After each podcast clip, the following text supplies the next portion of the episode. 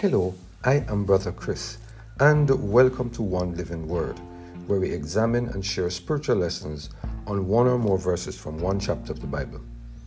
Today we're focusing on the topic Speak Kind Words, based on our reading of Psalm 141 and verse 3. Let us hear what the word of the Lord has to say in this passage of Scripture. Set a watch, O Lord, before my mouth. Keep the door of my lips. One of the greatest challenges that some of us face is our tongue. There are some of us who feel that since God has given us the freedom of choice, that we have the right to say whatever comes to our mind.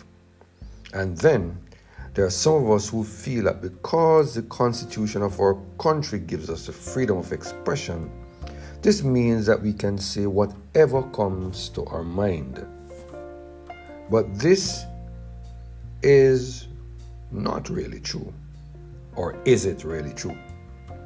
Should we always speak what is in our mind? Or are there times in our mind that are things in our mind that we should remain there and never be uttered from our lips or tongues? For some strange reason, some of us believe that we should be able to give someone a piece of our mind, meaning that we should say whatever we feel. But am, but am I sure if God would be happy with what some of us have said in our minds to others? In the following passage of Scripture, God reminds us of the danger of our tongue. Here the Lord said in Psalm chapter 5 and verse 9 There is no foolishness in their mouth, their inward parts is very wickedness. Their throat is an open sepulchre. They flatter with their tongue. In Psalm chapter 10, verse 7, his mouth is full of cursing and deceit and fraud. Under his tongue is mischief and vanity. Psalm chapter 12, verse 3 The Lord shall cut off all flattering lips, and the tongue that speaketh proud things. Jeremiah chapter 9, verse 8 Their tongue is an arrow shot out, it speaketh deceit. One speaketh peaceably to his neighbor with his mouth, but in his heart he layeth his wit. James chapter 3, verse 8. But the tongue can no man tame. It is an unruly evil, full of deadly poison. Wow. Here we see the Lord pointing out the fact that we all have a very dangerous tongue. It is so amazing how God tells us in His Word that our heart is deceitful and desperately wicked, and some of us would want to believe that we have a holy tongue. We seem to forget that we were born in sin and shaped in iniquity. Therefore, we have a tongue that will never speak anything good or uplifting. No wonder the psalmist David made the following statement in Psalm 141 and verse 3. Here David said, Set a watch, O Lord, before my mouth, keep the door of my tongue. Here we see David, the psalmist David, asking the Lord to take or to continue to take a watch over his mouth. In other words, here David is asking God to take control of his tongue and to make sure that whatever comes out of his mouth is pure.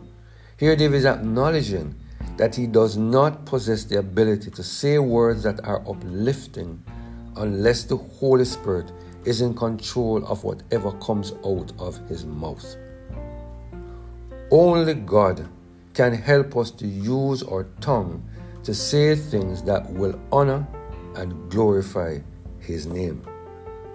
Matthew Henry, in his commentary on this passage of scripture, he said the following, and I quote He prays that he might not be surprised into any sinful words.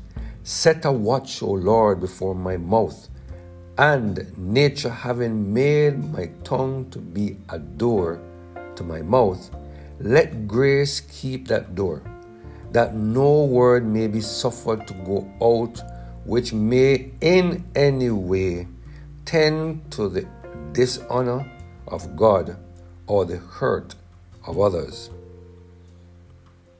Good men know the evil of tongue sin and how prone they are to them, and therefore they are earnest with God to prevent your speaking amiss, as knowing that no watchfulness or resolution of their own is sufficient for the governing of their tongue, much less of their heart, without the special grace of God.